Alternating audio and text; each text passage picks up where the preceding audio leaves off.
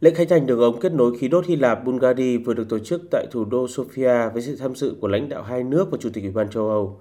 Đường ống này dài 182 km được kết nối với đường ống biển Adriatic, cho phép lượng khí đốt bổ sung từ Azerbaijan đến các cảng của Hy Lạp rồi chảy đến Italia và khu vực Đông Nam Âu. Thủ tướng Hy Lạp Kyriakos Mitsotakis cho biết đường ống dẫn khí đốt này đánh dấu vai trò quan trọng của Hy Lạp và là cầu nối năng lượng giữa Nam và Bắc, khu vực Ban Căng và châu Âu, cũng như nâng cao vai trò của Hy Lạp trên bản đồ năng lượng và địa chính trị trong khu vực. Chủ tịch Ủy ban châu Âu Ursula von der Leyen đánh giá cao đường ống dẫn khí đốt này trong việc hạn chế sự phụ thuộc năng lượng từ Nga và sẽ thay đổi tình hình an ninh năng lượng cho châu Âu. Bà khẳng định Bulgaria từng phụ thuộc tới 80% khí đốt tự nhiên từ Nga.